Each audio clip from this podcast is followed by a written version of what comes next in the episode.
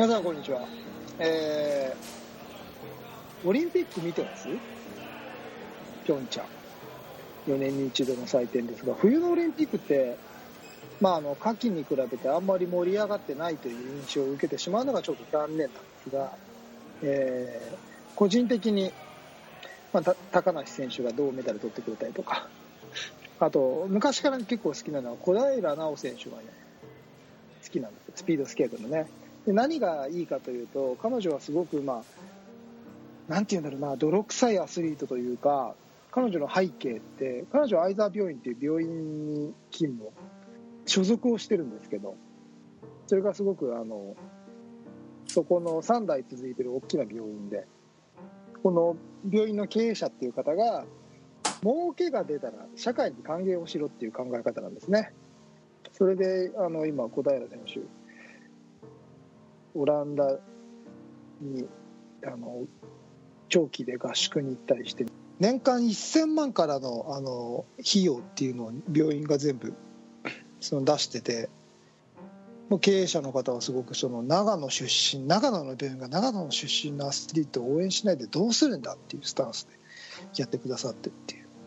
あのなかなかその昭和の時代というかね最近にはないその見返りを求めない方針というかその競技をねやるっていうのは環境がいかに大事かっていうところをあのまさにそういうことなんだなっていうのを感じさせる。それにまた応えるようにアスリートが結果を出すっていうこれはまたその素晴らしい関係だななんて思いながらねあの見てたわけですよ。はい。皆さんもオリンピックもねそういう見方をするとまたねあのディスクゴルフってマイナー競技が他の見方ができるようになっていいんじゃないかななんて思うのでぜひそういう見方でもオリンピック見てあのちょっとググるといろんな情報出てくるんでね今ね時代でねあの見ていただければと思います、えー今週はそんなピョンチャンオリンピックからアスリート系モードが入ってる私がどうしてもこの人と喋りたかったというゲストお呼びしております。TSS レディオ、えー初登場ですよこの人。はい。本編でお呼びしたいと思いますので楽しみにしていてください。それでは今回も東京スタイリッシュスポーツレディオスタートです。Tokyo Stylish Sports Radio.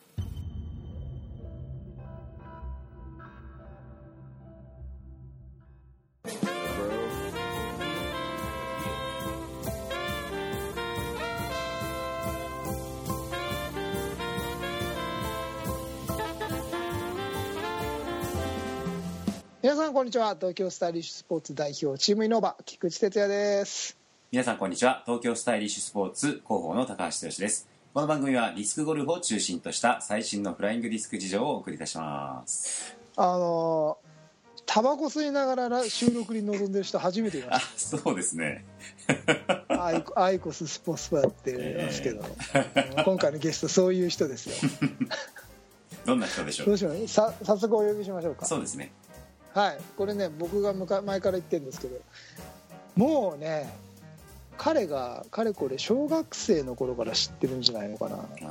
タバコ吸ってますけど、え ーそのぐらいの もう時代から知ってる。僕が見た限りこ僕はよく元祖天才と呼んでるんですけどこいつはすげえなってもう心の底から感心させられる人と喋りたいなと思ったので、えーお呼びしました、えー福岡出身ですね現在は東京在住の長岡健太さんですよろしくお願いします。よろしくお願いしますもうねこのタバコスパスパやりながら収録に臨んでたのは健太が初めてですよ ごめんなさい。あ素晴らしいですね偉くなったねりがとうございます。なんかつよティはあんまりまだ面識がないということなので、そうなんですよ。今日お初ですよね。ちゃんと話すのはね SNS 上ではなく。そうですね。はい。一回あのなんかディスクを投げに行くんだか飯を食いに行く時の中でニアミスをしてまた今度っていう以来ですかね。もうそれから2年ぐらい。あ。そんな経ちますかすいません。はい。そんな私あの長岡健太さんは、ええー全くどんな方だか情報もないので今日はちょっとそのそこから辺を行きますか？えー、ねほりんはほりんいきたいなと思うんですなんかあれだもんね。行っても健太もそんなにあの広く遠征はしてないもんね。そうですね。全然九州から出てなかったんであんまり結果っていうものがないです せっかくなのであのこのラジオあの1000人近く全国にリスナーさんがいてくれてますので。じゃあ強いて言うとそういう長岡健太とはからいきますか、えーぜひぜひ。そうですね。強いてじゃあ質問してはい。そう私は知ってるんでね。えー、そしたらあのとりあえず T2 が長岡健太さんを知ったその小学校？はいはいはい、はい。時の話からちょっとお聞きしたいですね僕多分ね2002年のアジア選手権かなんかの海中なんですよ。初めて健太を見たっていうのが。だからもう1 5 6年前。になるのまだ始めたばっかの頃ですかね。それね俺も始めたばっかの頃で2002年って俺ディスク始めた年で。で海中に行ってなんか小学生がなんか飛ばす小学生がいるなーっていう何人かいたよねそうです。ねととかもいました、うん、でおなんか福岡すげえなーっていうところで健太を始めその時はねそのあの喋ったりはしなかったんですよ。しなかったんですけどその時から、まあ、その毎年福岡に行くようになって試合で。うん。でその度に見るたびにまあちょっとずつ大きくなってどんどんどんどんダイナミックなフォームでぶん投げてるやつがどんどん成長してってうわこいつすげえなっていうのをずっと思ってて。えっていうのがまあはいはい。出会いですか？出会いというかまあ僕の中の健太なんですけどね。えし知り合った時というか小学校のその何13歳以下みたいなところで出てたんですか？大会は。そうですね。子供の頃は。けどと13歳の次はもうプロオープンでしたね。あ。昔部門が少なかったんで。はいはい。あじゃあもう中学生ぐらいの時も続けてやられてたんですか？そうですね。おおえその時部活とかは？一応入ってはいたんですけど土日休みが休みな部活を選んで。あへえなるほど。でえちなみに現在おいくつなんですか？今年今25です。25歳。なるほど、はいじゃあ時代を担うディスクゴルフ界ですね。そうですね。はい。で AT2 はそれでずっと年々ずっと見てたんですか？年々というか。あまあ見てましたね、そんなにあのまあ年が離れてるんで、うん。そんなに酒飲み行こうとかそういう感じじゃなかったんで、はいはいまあ、健太は健太で同世代の子がいて僕は僕で同世代。僕は割とおじさんたちと一緒に行動してることが多かったんでうん。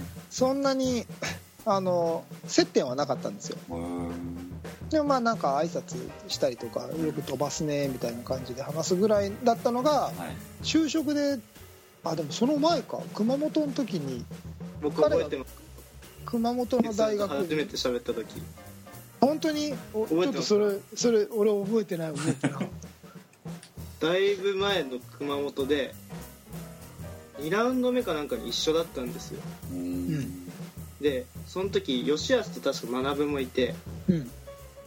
紹介してもらったんです。東京でやってるうん。木月さんだよ。で木月さん初対面ですよ。うん。もう初めて喋ったのに「お前デブだな」って言って 結構罵られたのを今でも覚えてるっていう それ俺あの今が初対面でも同じことを言うかも。でも俺はずーっと健太のことは知ってたよそれでそういうこと意味で。あそうなんだ。うん。でも今は衝撃な。でも今当時に比べるとデブ度は減ったよね。そうです。てか変わらないですね。昔からこれですもんそうかえでも T2 は T2 でそのなんていうのあのゴールデンエイジみたいな見方をしてたわけですよね。あもちろんもちろん。はい。なんでその健太君のどの、まあ、フォームなんとかっていろいろあると思うんですけどうん。他のまあ他の子がどうだかわかんないですけどどの辺がこうやっぱりなんつうのすげえなっていうところだったんですか？飛ばすもあるしフォームもあるんですけど。単純にはい。体全部を使えるんですよ。あそういう人って実はものすごい少なくて僕は体全部使えないんです体全部使うとめちゃくちゃになっちゃうんですよ。へだから体全部使わなくて自分が僕ディスクゴルフっていうのはそのあの飛距離よりも精度が大事なスポーツだと思ってるんでその精度を保てる自分の中の限界地で投げる。でも健太も当然そうだと思うんですけどうんその精度を求める中の限界値っていうのがものすごい高い位置にある。うん。僕よりもはるかに高い位置にある。うん。それはもうはるかに体の多くを使えてる大きなところ体を使えてるショットの話なんですけどね、はいはい。あのそういうショットができるって。うん。それはもうね僕には全くできない。ものを持ってますよね。それはあの前々から言ってた小さい時からやってる強みなんですか？それとも、ま、ああそれはもう大きいと思いますよ。あの子供の頃考えないで投げてるんでうん。その時に獲得してる動きなんで、うん。まあ、今はねもう25だからいろいろ考えながら投げてると思うんですけどもともと獲得してる動きの数っていうんですか？うん。それが22から始めた僕に比べてはるかに多いなっていうのはそれはねあの学君見てても全く思うんですけどすごいなって。同世代の子たちに比べるとやっぱそあれなんですかあのその時期からやり始める同世代の人たちはいたわけですよね健太君と同じぐらい、うんうんうんその他の人たちと比べても体を使えてるってことですか？あのねその頃から始めてる子たちはねあの結構体使えてることいっぱいいます。うん。でも僕は個人的にね健太のフォームが好き。あ そうなんだ。えーえ健太君はどうなんですか自分としては？そうですね。いやまあ修正するとこはいっぱいあるっちゃあるんですけどはい。まあ年々良くはなってるかなっていう。うん。まあ思いますね。あのディスクゴルフやられたきっかけだけちょっと知りたいです、あーきっかけ。そうですね。きっかけというとはい。あれなんですけど子供の頃体が弱かったんですよ。うで運動禁止っていうのをお医者さんに言われてて、でまあ、軽い運動ならいいよっていうことだったんで家族であの海の中道に自転車を乗りに行ってたんですよ、はい、でそれでやってる人を見てやってみようかと。えーえそその時投げてる人とかは今で言う誰さんとかっていうのはあんまり覚えてないんですか？森さんとか。森さんがいるんです。よ森さんはもう福岡でまず投げてる人大体森さんですよ。大方森さんって言ってもうも間違いないでほぼ森さんですよ、はい。す なるほど。それが縁で。そうですね。じゃあはい。僕の聞きたいことは以上です。伊豆どうぞ。まあ、そんなこんなで彼が東京に来てからはいまあ熊本でも僕があの熊本行った時とかにあの拾ってくれて一緒に行ってくれたりとかね結構いろいろ お世話になったりしながら。健太君がですか？健太とはおいで最近はこっちに来て、まあ、あの一緒に練習するっていうんで一緒に練習行ったりとかはい。っていうので投げることが、まあ、こっちに来てるんでね投げる機会が増えたわけですけどちょっともうあのー今年ねあの改めて、まあ、自分も年を取ってきてショットとかをもっと体をなんて言うんだろうな効率的に使いたいなって思うようになってきたんですよ。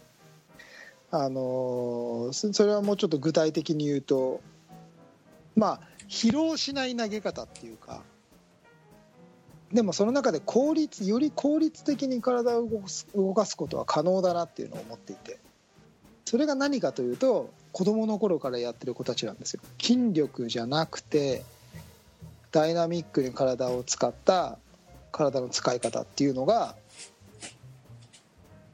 その本来持ってる人間のトルクだったりそういうところを活かせる部分生かしてる部分だなっていうのをすごい感じていてでつい先週だよね。一緒に投げたのね。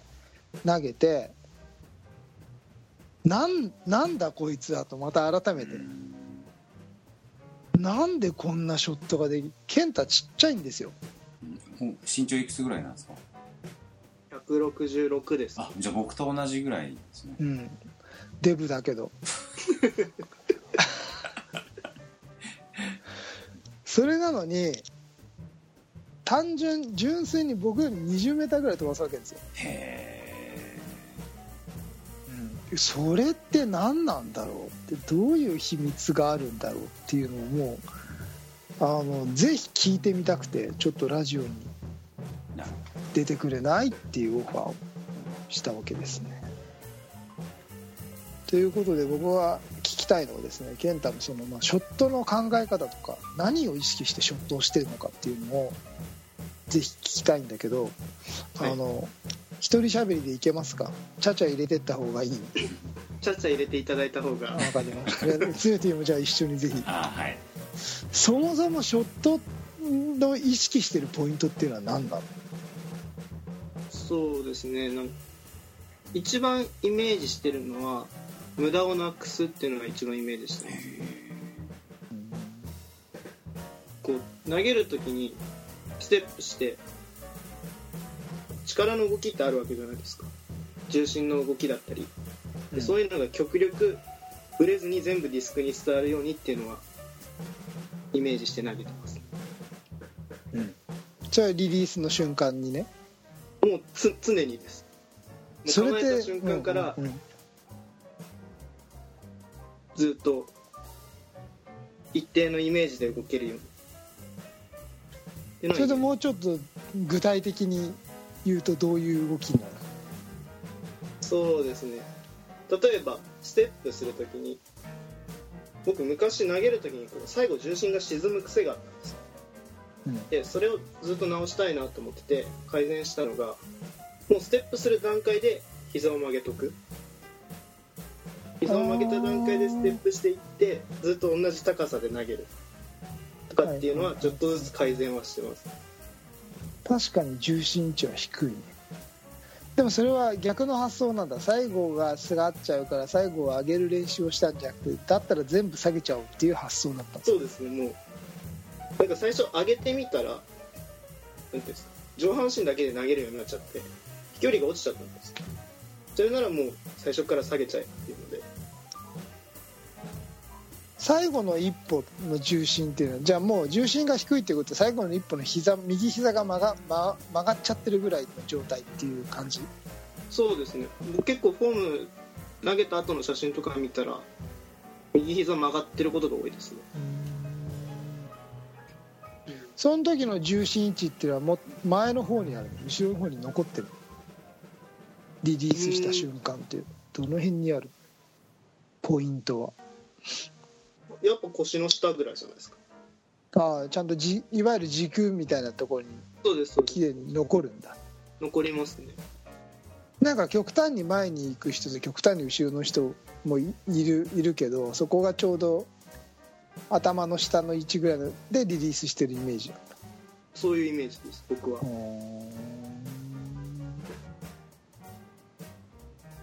テイクバックとかは？大きく取ろうとかあんまり手で取ろうとか体の軸で取ろうとか体幹を回して取ってるとかそういうなんか意識ってしてる、うん。僕全部イメージが腰なんですよね。腰が動けば下も上も回るっていう。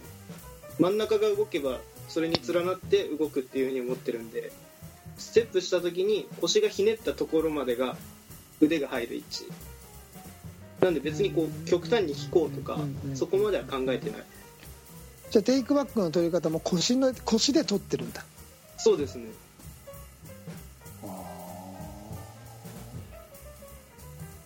ステップの方向はまっすぐ。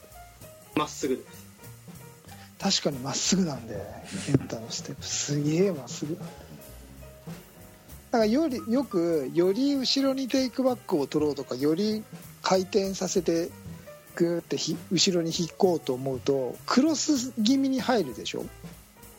で健太を見てると全然入ってなくて綺麗なまっすぐになっててそれってあのコントロールをつけるにはすごく理にかなっていて要はまっすぐ引けるわけでねまっすぐステップしてるから。だけどみんな距離が出なくてそれをクロス気味に変えていくっていう発想になっていく。より後ろに引っ張れるからっていう。そうするとあの結果的にまっすぐ引けないからコントロールをロスしていくっていういう風にみんな陥っていくんだけど健太のステップが綺麗なまっすぐでそれであれだけの飛距離が出るっていうのは自分ではどういうことだと思う？えっ、とそのテイクバックを大きく取るっていうのは初速をまず上げるために大きく取るわけじゃないですか、ただ僕がディスクを遠くに飛ばすために必要だと思うのは初速と回転のバランスが取れてる時が一番飛ぶと思うんです。なんでそこまでこう回転ってやっぱ限界があるんです。かけようと思って。うん。なんで初速が回転を上回りすぎても飛ばないんでうん。別に初速は僕の場合そこまでいらないからうん。っていうのはずっとイメージしてるんで確かに軸の多分それで本当に無駄がないんだよな健太のフォームって。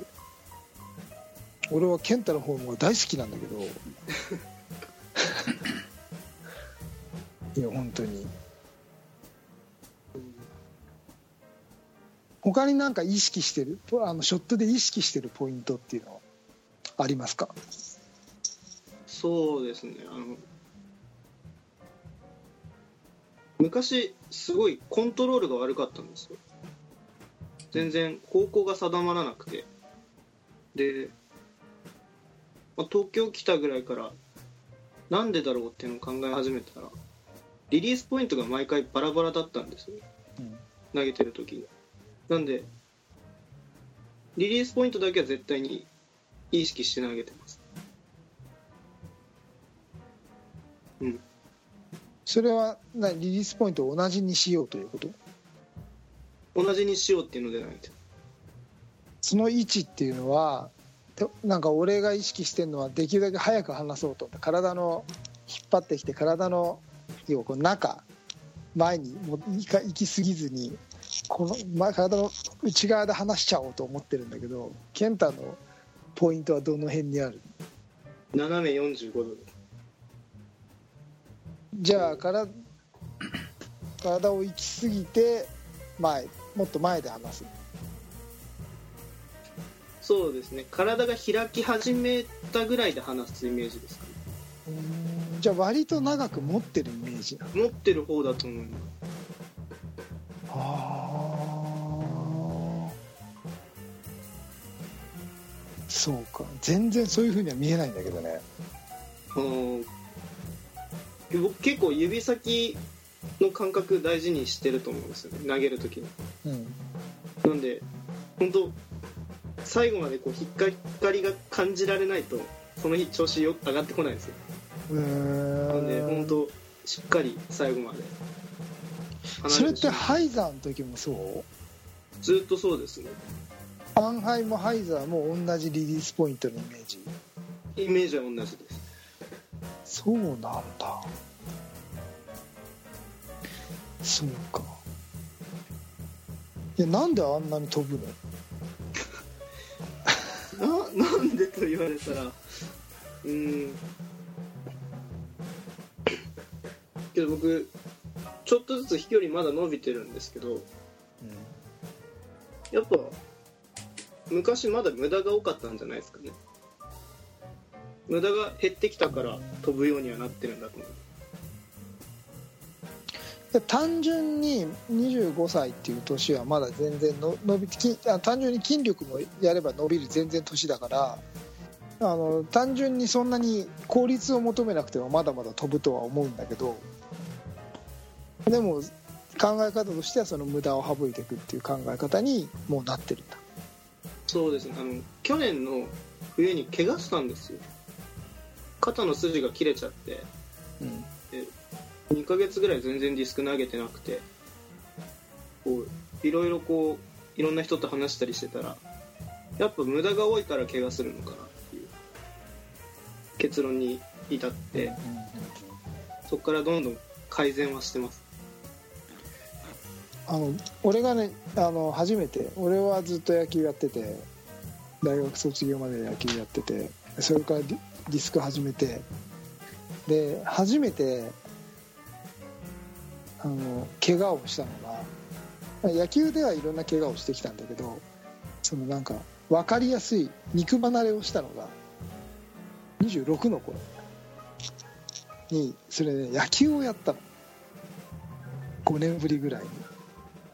それでなんかスリーベースかなんかを打った時に全力で走ったらブチーって肉離れをしてちょうどそのぐらいの年っていうのはそういう意味では体の過渡期なのかもしれない。でそれ以来俺もうなんか人生で全力疾走するのやめようと思った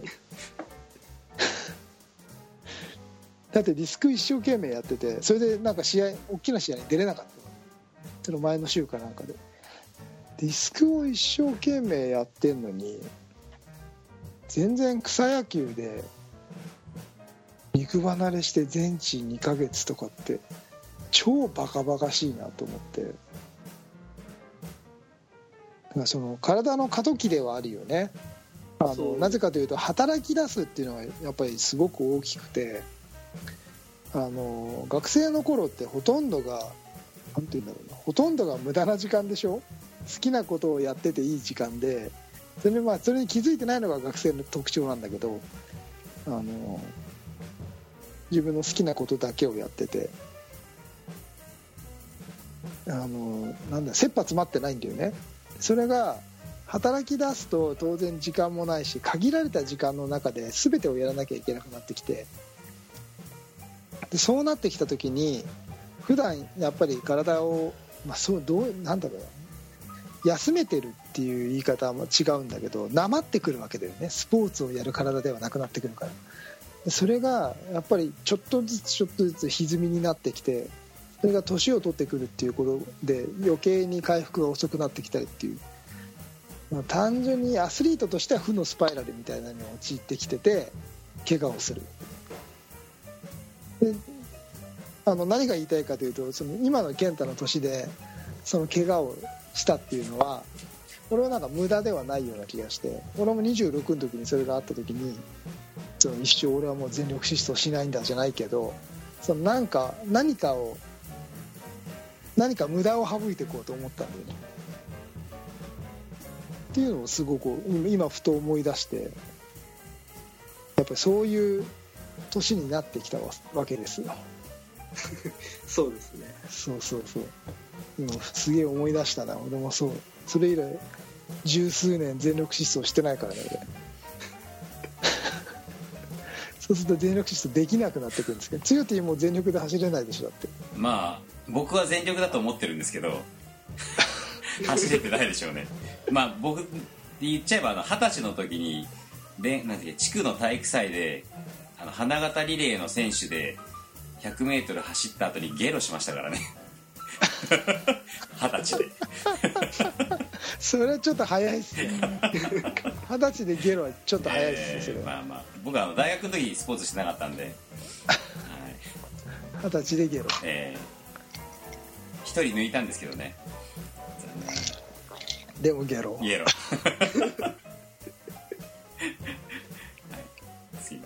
そうだからなんか健太はだからそのすごくその怪我をでそういう意味ではちゃんと生かしてるか形だよね。そうですね。けど怪我してから本当考えて投げるようになりましたね、うん。うん、それは大きいよね。それはすごく大事なことだと思うんで。他になんかショットで意識してる部分ってないの？なんかその大きく体を使ってる中でのコントロールのつけ方っていうのはどういうところ？うんコントロールは今日さっきも言ったんですけどやっぱ僕指でコントロールしてると思うんですよね。うんうんうん。なんで調子がいい日なんて本当最後のこう指から離れる瞬間まで分かるんですよ、うんうん。なんでもうそれでどっちかっていうとコントロールしてる方が大きいですね。最後に残ってコントロールをしきる指ってのは何指？何指？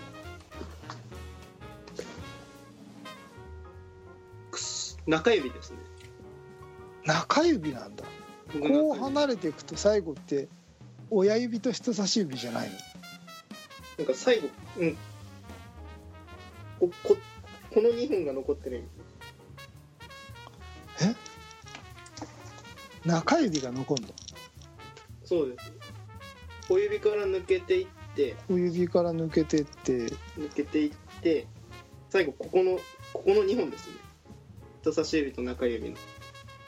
あ親指で押さえないんだ。もう挟んでるああ俺はもう最後に残るのは必ず決まってこの2本。この2本でこうグー。って回ってきてさこの2本でうんっていう感じ。この2本はあの人差し指と親指ですね。で親指で挟んでるって感じ。中指なんだ。タコができるのはどこの指にできる？中指にできるの？中指ですね。そうなんだ中指の指先と。あそこはね俺もここはタコができるんだけど。第二関節の内側。俺は人差し指の指先と中指の第二関節。人差し指は綺麗です。本当にじゃあ本当に違うんだ。つゆティはどこにできるんですか？まあタコはもちろんできないんですけども。あの擦り切れて痛いのはやっぱ人差し指ですかねタコはできないですよね。まあタコは全くできないですね。何年も何年も投げてない いやいやいやいやいや何をおっしゃいますよ。で僕すごい手がちっちゃいんですよ。うーん。びっくりするぐらいちっちゃくて。だからちょっと他の人とも違うのかなでも握り方はいわゆるパワーグリップってやつでしょ？そうですねグーグーで握ってる。グーで握ってうん。今日健太にいろんな質問をして全部あの解体新書的にやっちゃおうと思ったんです。けど全然わかんないよ。テイクバックの手の位置は低いよね。低いですか？低い低いと思うんだよね。俺じゃあ俺自分がた俺重心が高いのよ。俺俺のフォームって。俺それはむしろ健太じゃないけど最後に右足が曲がるぐらい低くしたいと思ってるの。ねけどやっぱ俺は、うん、低い方がいいと思います。そう低い方がいいと思ってるのね。で俺は結構突っ立っちゃうのね。うんうんうんでそれを俺上半身で投げるからそれをもっと下半身を使いながらその低い重心で投げたいなと思ってるんだけど健太はそれができてるのね。多分自分でそこがあの最初は弱点だったという話をしてでもそれは結果的に全部低くすることで良くなったっていうさっき話をしてたのがで非常によく分かったんだけど俺はあの俺健太のフォームの好きなとこってそこが好きなのね。すごく重心が低くてあの綺麗に収まってるなっていう感がすごいあって自分のフォームを見てるとそれがないからいやそこが羨ましいんだよね。と思ってた。まあうん重心はやっぱできる限りできる限りがある程度は低くしてうん。難しいですね。あんまり自分のフォームってこうやって見たらよく分かってないんですね。俺はなんかそういう考え方をするんでよく自分のフォームを撮るのよ映像に映像にして自分のイメージと何が違うかっていうのをすごい人と比べたりするんだけどそれをやるとどんどんおかしなことになってくんだけど重心が低くてこのまっすぐ出てくるのは何なんだ？なんでそれなのにこんなに飛ぶんだっていうのがね謎で謎で仕方がなかったんだけどなんかちょっと今の話を聞いてて考え方が分かったからそういうことなんだねっていうのはちょっと分かりましたけどなかなか真似はできないなっていうのが素直な感想ではあるんですけど。ところで健太はいつ頃優勝するんでですか？そうですね。できる限り早くとは思ってるんですけど。あの22さ22で俺が始めて222325で俺初優勝です今ベストは何位なんですか？ベストは3位ですかね。1個勝つなら。いやけど聞いてる人からしたら何を言ってんだと思うかもしれないですけどこうずっとこう梶山学っていう人のもとでやってきてうん。やっぱ勝ちたいんですよ。うん。うんあれあんな人に勝たないと勝った気分になれないと思うんですよね。うんうんうんなんで極力こう学がいる試合に出たいなっていう。それはいいと思うよ。それはものすごい大事なことだと思う。俺もアームのいる試合出たくないもんだって。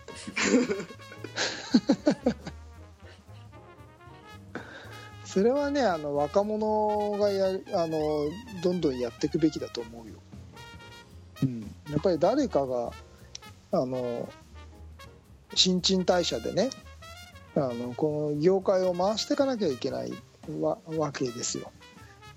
で俺には俺の役目があってさ。もうそういう、まあ、一つ終えた役目でもあるわけね。それが。でも若い人に負け負けてもいいやとは思ってないんだけど。でそのでも新陳代謝っていう意味での世代交代っていう意味では自分がやってきたことが今度下の代に受け継がれてって。で健太たちが今度それをっていうかもうやってってもらわないと困るんだけどやってってもらわないとね。で次の世代がもっと出てこなきゃいけないんだけどすごもうとにかく残念なことがあの健太たちの下の代がいないでしょ。そうですね。今大学生とかその20 20歳から25ぐらいの世代の子たちが何人かいてじゃあその下の層がいるかっていうといないんだよねでもそれがねこの競技のね最大の弱点というかそれって何か何どういうことが起きるかというと健太たちの世代が困るわけですよ将来的に。ディスクゴルフができなくなってしまう。あの今の特に若いプレイヤーは大変だと思うんだけど普及と自分のレ競技レベルの向上両方をやっていかないといけないなっていう。感じ俺は感じてるんだよね。その辺ってどうですか？そのまあまだねこれから世代交代させなきゃいけないっていう使命もあるとは思うんだけど。けど僕がよく思うのはやっぱこう上手い人がいるスポーツっていうのは自然とこうどんどんメジャーになってくると思うんでやっぱまあとりあえず各々の能力アップでもっと世界に出て戦えるような人が出たらこうどんどん普及もしていくんじゃないかなっていうふうなに思うんですけど。どうですかね。俺ねそれは結構ねあのもちろんそれはそうなんだけどそれは結構危険であの今のディスクゴルフ界のピラミッドが鉛筆みたいになっちゃってるんだよね。細くて上にだけ上がっちゃってて。なんて言うんだろうな。それって結局マニアの世界になっちゃってて本当は正しいのは下がどんどん広くなってきてその中から出てくるっていうのが一番正しい縮図で誰も知らないのにトップだけうまいっていうのはあの、ね、どんどんどんどん敷居を上げちゃってるんであのじゃあちょっとやってみませんか？こうやるんですよ。バコーン！ってやってじゃあ投げてみてくださいってあまりに違うと楽しいって思わなくなる。それが似たようなレベルの人たちがいっぱいやってて楽しいですよやってみてください。あの人たちはすごい上手なんですよでもああなれますよって。こうすぐにこうやって投げれますよって例えば健太とか俺とかがね初めてやる人に言ってもそれを全然リアルじゃなくていやすぐになんか絶対なれませんよって。でも本当になれないんだけどね。すぐにはなれないんだけど。だからつよティみたいな人がいっぱいいてこうやって投げるんですよ。ボーンって真右の方に投げちゃったりとか。そういう人がいっぱいいるとあこれでもなんかなんか投げれるけどこの人下手だなみたいな思える方人がいっぱいいた方が裾野が広がる。って俺は思ってて。でそのために何が必要かっていうとコースが必要だったりそのいろんなものが必要になってくるんだけど若い人がいないとあのどんどん高齢化社会の中でシニア向けのスポーツになっていってしまうので俺はそこは避けたいなと思っていて今自分で普及普及って言っていろんなことをやりながらやってんだよね。正しいピラミッドの中で上手い人がどんどん出てくるっていうのはそれはもう大歓迎で。そのマニアの世界のスポーツにしてはいけないなっていうのはもっとまずは自分の時代を頑張ります。気づいてですね。その辺はなんか自分であるの？俺はこうしたら勝てるっていうこうしたら勝てる。パッと入れれば勝てるんじゃないですかね。そこはじゃあ自分の課題なんだ。そうですね。もう投げる分は、まあ、まあ満足とは言わないですけど日本で投げる分にはもういいかなっていう。うん。こう飛距離的にもコントロール的にもだいぶついてきたんで。あとはパット力だけ上がれば全然戦えるんじゃないかなと思うんですけど。戦えるんじゃないんでしょうか。かね。なくともショットは俺よりもはるかにいいものを持ってるんで。あとは何だろうな。ゲームセンスというかなんか俺から見てるとパットももちろんそうなんだけどゲームってあの結構俺は72ホールでマネージメントをするのね。でかあの70同じラウンドをするのでも勝つためのにラウンドをするのと楽しくラウンドをするのって全然違ってて、まあ、理想はね楽しくラウンドをして勝てるのが一番理想なんだけどやっぱり試合ってそんなに楽じゃないからあの相手との相手がやってることとかを俺はすごく気にするのね。駆け引きというか。そういう勝つっていう勝負ごとにこだわるならそれができるとそういうことを覚えていくと割と結果につながってくるかな、うん。あのもっと理想はね自分の好きなことだけやってガンガンやって結果蓋を開ければ他を寄せつけなきダントツで勝ってたっていうのがかっこいいしあの求めるところではあるのね。現実に自分が試合をやっていく中でなかなかそういう理想的なゲーム運びっていうのはなかなかできなくて。俺40な何個買ったか忘れちゃったんだけど結構勝ってるけどその中で自分が本当に2位の人を全く気にしないで完全に勝ち切っていや楽なゲームだったっていうのって数試合しかないからやっぱその他の試合はね、まあ、人がいて自分がどんなにいいスコアを出しても相手がもっと良ければ負けちゃうわけなのでその会心のゲームってなかなかなくて常に相手あっての試合なのでそういうゲーム感っていうか勝負感みたいなのが身についてくると結果が出てくるかなっていうのがすごい感じるね。勝負感ってどうしてもね勝たないと身につかないのね。あのよく、まあ、ゲームって負けても収穫がありましたって。それは負けても収穫があると思うんだけどでも負けた試合から勝ち方っていうのは学べないのね。負けてるから。勝ち方っていうのは勝たないと分かんないんだよねどうやったら勝てるかっていうのは勝った人にしか分からないからそのやっぱ勝ちどんな小さいことでもいいから勝ちの経験を積んでいくと勝ち方が分かってくる。勝ち癖じゃないけどなんかいつの間にか相手がいなくなったみたいなのが出てくるからそういうなんかね一個一個のゲームをプランニングしていって分析していくとあここだここだっていうポイントが絶対あるからそういうのをつかめるようになってくると結果につながってくるから自分のディスクゴルフが。健太から何かありますか？そうですね。投げ方についての質問がいいですか？はい。菊池さんのサイドがこの間うん。回ってて思ったのが、うん。すごい投げ出しが低いんですよ。うん。結構地面スレスレかなってぐらいうん。低くて、あれはなんで低くしてるのかなあれはえっ、とまあ結論だけを言うとあのリリース位置でしか投げれないの。それもっと言うと何かというと俺肩を怪我したのね。大学3年の頃にピッチャーをやっていて肩を一回壊してるんですよ。であの上がらないのね。上まで肩が。単純にそれだけ。上まで上げちゃうと痛いの。可動域の部分で。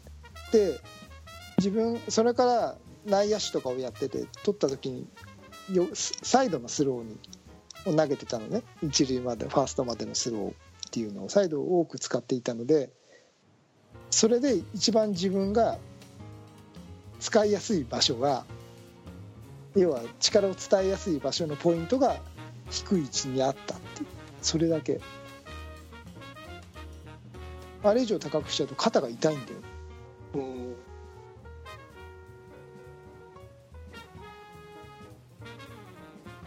あとはなんで逆に言うと多分それあの低さでなんであの距離が出るのかとかそういう疑問につながってくると思うんだけどえっ、とねリスト。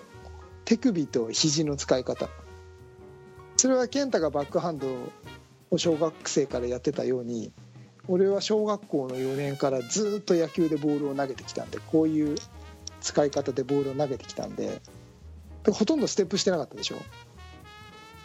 だけどなそうなんだけどその重心の位置だと逆にステップしすぎない方が自分の重心の位置がつかめててここで止めてこう伝えていけば手首に最後それこそ指なんだよね。最後指の最後の離れる瞬間まで伝わってくるっていうポイントをつかめるの。に乗っかって下が動いてきてずっと乗っかってきて肘に指まで伝わってくるっていうポイントが俺はあんまりステップをしない方がつかめる。からその自分の中のつかめるポイントの中で一番投げやすい投げ方をしてるとあそこに収まったっていうイメージかな。そんなに考えてないんだよね。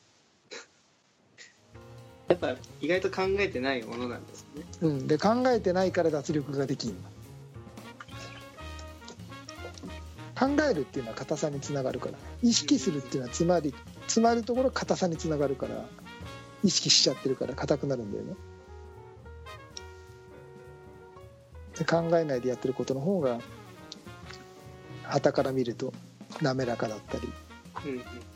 すごいなって思うポイントだったりしするする得てしてしそういうもんなんだけど俺の際はそうそういうことです。ありがとうございます。だからあんまり上手に説明ができないんだよね自分のサイドは。これだけ自分のフォームを研究してここはこうなるからこうなるっていう話をしてんだけど俺それ全部バックハンドの話でサイドはあんまり分かんない。できちゃうから。あとは強気何かありますか？今今日の話聞いてて T2 の投げ方と健太君の投げ方って全然違うじゃないですか。うん。だからねそれぞれの正解があるんだなと思って、まあ聞いてましたけど。まあどちらかというとこれは健太の方が正解です。ね僕はショットはね 正解じゃないんいでやでもねほらあの T2 はちっちゃい時からそのゴールデンエイジを経験してなかった人なりの正解を求めて投げてるわけでしょだからもうそれこそ健太よりも無駄を省くというかうん。血管を出るのに一番近いことは何かと思ってやってます。はいはい。だからまあそれ人それぞれじゃないですか。ああもちろんね。ね。考え方の違いなんでね。だから登り方はいろいろあるんだなとうん。思いましたね。そうですね。はい。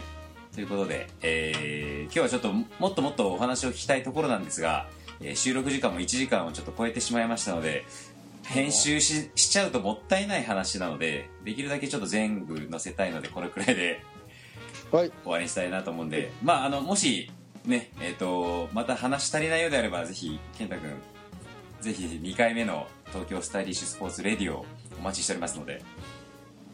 はい。よろしくお願いします。もう勘弁してくださいみたいな顔してますけど大丈夫ですか？あの今後また。自分について研究してきます。もっとあの解体新書であの長岡健太を解剖して次はあれですよ。健太初優勝おめでとう。ああそうですね。はい。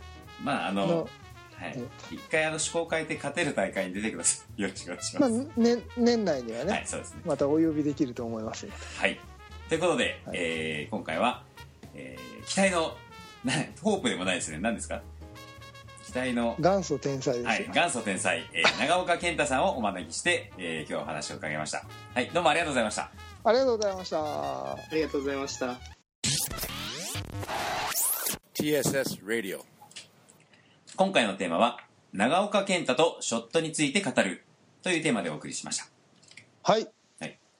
あのいろいろ健太の考えとかを聞かせてもらったんですけどなんか真似できるかななんてちょっと思ってたんですけど聞けば聞こうとやっぱ分かんないっすね。難しいでもなんかねあのヒントはありましたよ。重心の位置だとかね。その辺の意識してることは分かったんでなんとか。あとはねな一緒に投げる機会を増やしたいですね。でそのこう考えてる人がこうやって動くとこういうふうに体がこういうふうに見えるんだってことが分かるともうちょっと自分の中で落とし込めるかなって。今日はケント僕はねあの盗むためにゲストにお呼びしたんですけど。まだそんなやっぱり一朝一夕にはいかないですね。